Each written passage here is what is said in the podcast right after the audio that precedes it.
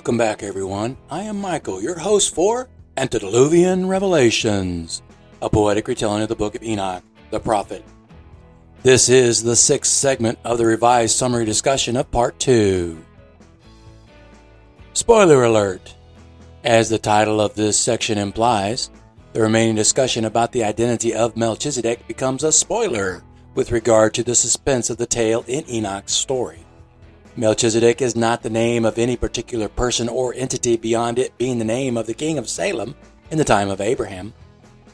Melchizedek is a term referring to the function of an entity whose purpose is to serve in the court of Almighty God on the day of judgment. The day of judgment for mankind will occur in the 120th Jubilee year. As defined by interpretation of Genesis chapter 6 verse 3, the day of man will be a 120 years. The calculation of when the 120th Jubilee year will occur is so complex that Albert Einstein would consider it challenging. For this reason, the author will not discuss this matter further, and he is not a mathematician like Albert Einstein. Removing Melchizedek from the text of religious documents may have the effect of removing the curse but there is no guarantee that such an action will solve all of that book's problems. By clearly stating here and with no confusion that the fraudulently created character of Melchizedek is the source of a curse upon a religious text associated with Judaism and Christianity, this book has protection against that curse. It might not be practical to rip out the pages referencing Melchizedek from every copy of the Holy Bible or Book of Mormon existing on the planet but a reader may choose to do so for his or her own personal copy. The inclusion of Melchizedek in the text of the Holy Bible is completely heretical and has no valid purpose other than to create the curse of confusion in what would otherwise be a sacred document. A Melchizedek is an angel whom God assigns to be the angel of peace, but the name is a metaphorical reference to the king of Salem, who brokered a peace between Abraham and the king of Sodom. Solving the extended curse of mistaken identity leads to a greater understanding of the true identity of the Messiah, and rejecting Melchizedek as a false identity fraudulently injected into the text about the message of Christ has been the key component in the author's ability to solve the secret message hidden within the third parable. The author came to know the truth about Melchizedek before reading the book of Enoch the prophet and that knowledge enabled a further understanding of how the inclusion of Melchizedek in the Holy Bible, the Slavonic translation, and the Book of Mormon is the source of an ancient curse on those texts that does not appear in the Quran. More antediluvian revelations. A few other relevant antediluvian revelations appearing in the fourth canto are the predictions of refrigeration, mankind's development of viruses as weapons, the creation of radioactive isotopes that contaminate the entire planet, and nuclear winter resulting from the use of nuclear weapons in global warfare. These prophecies come from a spiritual source whom Enoch does not specifically identify in the translated text, the same as he identifies the source of other information. The poetic retelling of the story in this segment attributes the prophetic words to Phanuel, Ordinarily, it would have been Michael's characteristic to foretell of humanity's current situation with plagues caused by the accidental release of bioweapons, radioactive fallout from nuclear power plant disasters, and nuclear weapons usage becoming the real destruction of the Earth's environment. Fossil fuel usage is the least concerning environmentally destructive contamination at present. Radioactive fallout in the form of cesium 137, resulting from global thermonuclear warfare, is much deadlier than carbon monoxide polluted air. Both atmospheric contaminants are killers. It might seem unlikely that Phanuel would be telling these things to Enoch. However, it appears as though Enoch may have been conversing with all of these archangels, who would have equally been able to provide him the information for his prophecies. The poetic retelling of Enoch's conversation with Phanuel is an example of how the spell of confused identity has been further broken by the addition of missing information. The early English translation may have intentionally concealed the identity of Phanuel because the Catholic who translated the ancient Ethiopic text would have denied there was a fourth archangel named Phanuel. He would have also been excommunicated for disagreeing with established doctrine that had claimed there were only the three archangels.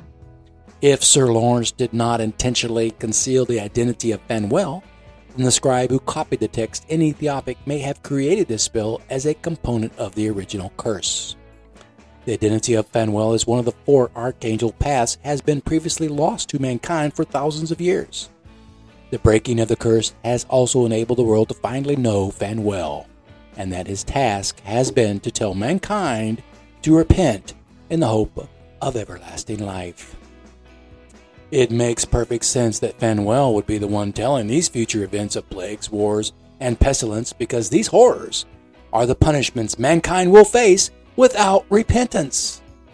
Without truthful repentance through baptism in water and in the name of Yahweh, there can be no forgiveness and everlasting life. And this act of concealing the truth about the four archangel paths further obfuscated the message of Jesus Christ, who walked the path of Phanuel, even unto death. Jesus was baptized by Elijah, who was known to him at that time by the name John the Baptist, and Elijah baptized Jesus in the name of Yahweh.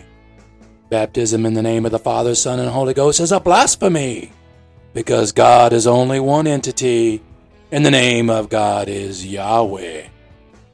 It has been the author's vision in a dream with Jesus revealing to him this specific concern about Cesium 137 during the creation of this poetical work, which also resulted in an understanding that this unknown archangel was Phanuel.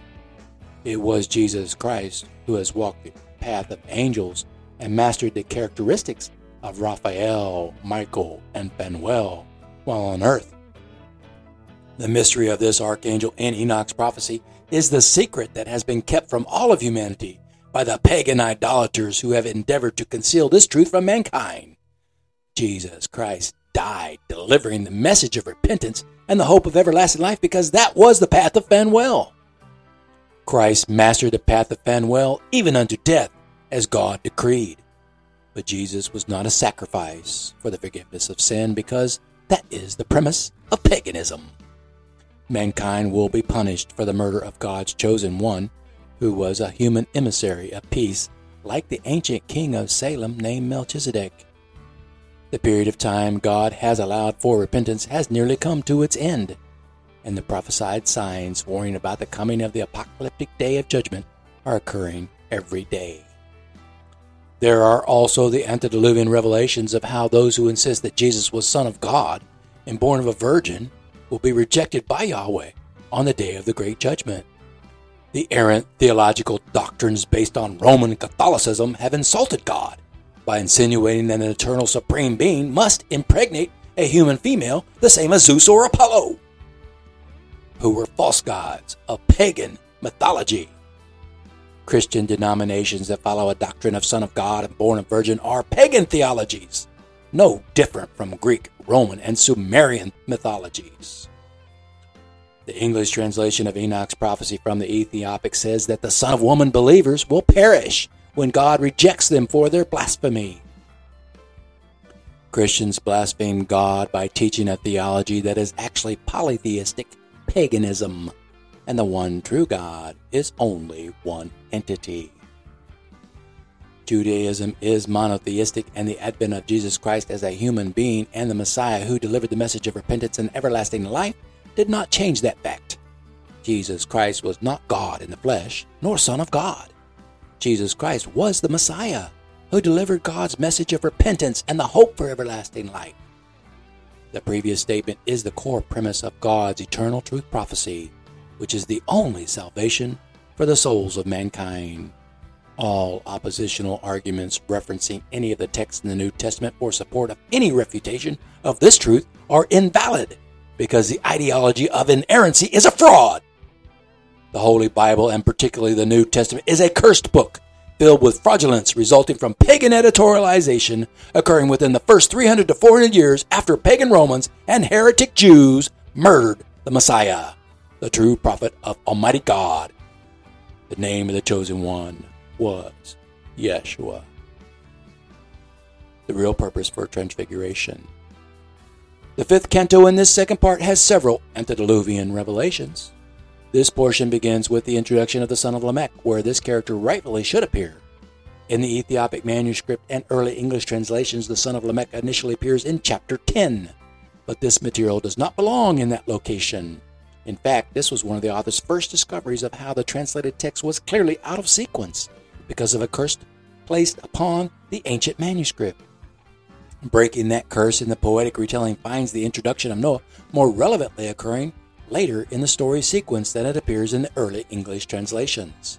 Noah's appearance in this parable also confirms that Enoch had to return to Earth during Noah's lifetime when the ice comet approached the Earth on its slingshot trajectory from the Oort cloud.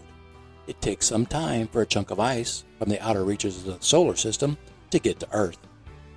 The most important revelation in this segment of the story is that God may have also transfigured Noah's spirit to be eternal before the flood, which would have enabled him to complete his mission and live an even longer life than most other human beings had ever lived in the history of mankind. The transfiguration of Noah was relatively important to ensure that he would not die before completing his mission. The transfiguration of Enoch had a similar practical requirement to ensure he did not die which kept Enoch available to prevent anything bad from happening to Noah. The transfiguration of Elijah had the practical requirement of enabling him to return to earth, becoming known as John the Baptist during the time of Jesus Christ. The transfiguration of Jesus Christ had the practical necessity of enabling him to be resurrected from the dead in order to prove the message he delivered about God's forgiveness and gift of eternal life was the truth. Because Melchizedek was the name of the ancient peacemaker king of Salem, and conceptually represented in the poetic retelling as the angel of peace, there is no provision for any argument that Melchizedek was another human being transfigured to have eternal life. The king of Salem, named Melchizedek, died, the same as all other human beings who were not transfigured to have everlasting life. And he was not one of the two witnesses to the transfiguration of Jesus. The appearance of two witnesses at the occurrence of Jesus Christ's transfiguration had the purpose of validating transfiguration as Eloh's ultimate spiritual power. The three hearsay testimonies about Christ's transfiguration appearing in the Gospels provide circumstantial evidence to correlate the early transfiguration events for Enoch, Noah, and Elijah as significant antediluvian revelations. All of these transfiguration events are documented occurrences of contact between humans and a superior extraterrestrial species that has the capability of modifying the spiritual energy of a human soul to be eternal. Transfiguration of a creature's spiritual energy to be everlasting or to end upon the death of its host is the capability that only one supreme being in the entire universe has. And Eloi is the one. The mystery of the two witnesses. The 11th chapter of the New Testament book of Revelation describes the appearance of two witnesses who will be killed then arise from the dead after three and a half days. When they ascend after resurrection, an earthquake will kill several thousand people. There will likely be a great deal of a debate about interpreting this passage, and it is one of the most controversial prophecies in the text. On the one hand, the two witnesses could have already appeared on earth, died, and were resurrected. Also, the two witnesses John writes about in this passage may have been the two eternally spiritual beings present at Christ's transfiguration. While the Gospels describe these two witnesses as being Elijah and Moses, the testimonies about the event are not from those who were present when it happened. Moses was not likely one of the two eternally spiritual beings because he was a murderer and did not receive everlasting life. On the other hand, the two witnesses prophesied in the Revelations may be two people who have not yet died because this event has not yet happened because this event is a critical turning point in the prophecy of the Revelations overall. The event will signify that Judgment Day is about to commence. John's telling of this event may be the only time when he endeavored to testify about what he had seen as one of the three living witnesses to Christ's transfiguration. The two witnesses in this case are persons who are described as dying and resurrecting, the same as Jesus, because they were also recipients of God's gift of eternal life. Moses was never transfigured to have everlasting life.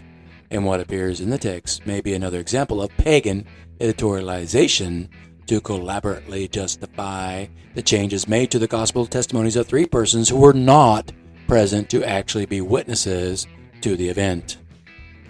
The discussion of this passage does not have complete correlation to the discussion of the prophecies appearing in the book of Enoch the prophet.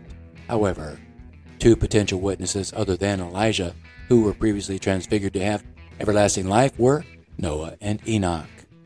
An alternate explanation of the 11th chapter in John's Revelation is that the passage describes two witnesses who will appear on earth to proclaim the truth of Eloi. The two witnesses are components of the fourth and final CE6 event for mankind, and the outcome of that event will be known as Judgment Day. According to the Little Book prophecy, humanity fails Judgment Day, which results in the apocalyptic end of mankind. Depending upon when the reader may be reading this text, Judgment Day may have already happened, but there is no need to panic. There is really nothing anyone can do to stop the apocalypse, and it is supposed to happen. Theoretically, the CE6 event of an attempted alien intervention on Judgment Day is similar to a litmus test, which will indicate to God Almighty that humanity has failed to repent and evolve as a peaceful species. Adonai is love, and mankind's hatefulness and proclivity to murder are intolerable to God. Additionally, it may be that mankind is on the verge of discovering a technology necessary for interstellar travel, and God cannot allow humanity's hatred to infect another world. God has decreed the destruction of mankind to prevent the human species from being able to spread its filthy hatred elsewhere in the universe. If this event of an attempted alien visitation designed to be an intervention has already occurred, then it may have happened as long ago as the Eisenhower administration. Of course, the possible intervention in Earth's evolution by an alien species other than the Elohim is a very plausible idea because of what occurred during the time of Enoch, who may have lived on Earth almost 6,000 years ago. Visiting aliens who purportedly attempted to communicate with Eisenhower in the 1950s may not have been the Elohim, but they may have been sent by Almighty God to warn humanity of how nuclear power was not to be used for weapons. If this did happen, then the moronic goon squad working for Eisenhower probably killed the alien visitors after concluding that they were Soviet spies. The alien bodies mysteriously disappeared because eternally spiritual beings can be resurrected, and all of what happened was plausibly deniable in the absence of any remaining physical evidence to prove anything. There will never be the discovery of any evidence to corroborate this theory, but plenty of ufologists and ancient alien theorists will love reading about it According to this theoretical explanation of the prophecy of the New Testament book of Revelation, which relates the death and resurrection of two witnesses, mankind may have already failed Judgment Day by killing the extraterrestrial visitors who were God's appointed emissaries to administer the oath of non interference when traveling to other worlds. Or these extraterrestrial visitors will come to Earth as a final attempt to prevent global thermonuclear war, which will destroy the Earth as a living planet and terminate the entire human species. It has become a concern that there has been an earthquake in Turkey that killed several thousand people in excess of 7,000 as stated in John's prophecy. Because humanity is closely approaching that time when global thermonuclear war is most likely to occur without some kind of extraterrestrial intervention, the arrival of two extraterrestrial originating witnesses may have recently occurred or will soon occur. Earlier editions of this book also predicted additional train wrecks, earthquakes, and volcanic eruptions that have happened since those editions were released as podcast readings. There will be more of the same disasters occurring in the year ahead because they are the signs being allowed by God through the Archangel Uriel, who is responsible for creating these signs in the heavens and on the earth. Based upon the prophecies in Revelation chapter 14, verses 14 through 20, and Enoch's visions of the same event, the fate of mankind is to end in catastrophically disastrous nuclear warfare that causes the earth to burn in radioactive fallout and thermonuclear detonations. The global use of thermonuclear weapons will surely cause the burning of the entire planet in an unquenchable fire. Cesium 137 is a man made radioactive isotope, a byproduct of detonating concentrated plutonium in a fission reaction that will contaminate the Earth's air, water, and land. No living thing on the planet will survive beyond a few years, perhaps as many as seven in some cases, after the global use of nuclear weapons, unless the surviving organisms are capable of physiologically or chemically adapting to the irradiated environment that remains in the wake of nuclear warfare, While the physical half life of cesium 137 is 30 years and its biological half life is 70 days, human exposure to the radioactive isotope created by nuclear fission has been occurring since the 1950s.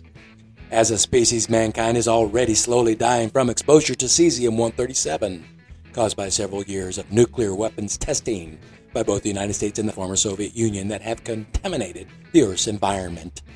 Additionally, multiple nuclear reactor accidents, to include Three Mile Island, Chernobyl, and Fukushima, have released radioactive contamination into the Earth's environment, and there is no cure for the cancers and illnesses they have caused or will cause. An alternate explanation of the Little Book prophecy is that world leaders who will weigh the effects of using nuclear weapons when deciding on an approach to shorten the war in Ukraine and other conflicts will erroneously determine that past experiences with accidental releases of radioactive contamination have not been so bad because people have survived those accidents. Additionally, the idea that one bomb will not cause all that much harm becomes a greater impetus for a preemptive strike.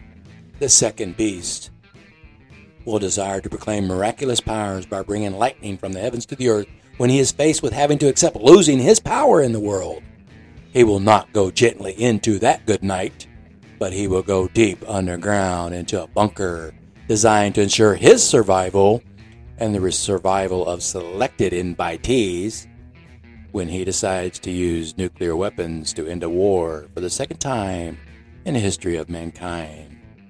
Of course, that choice does not achieve the same result as it did in 1945.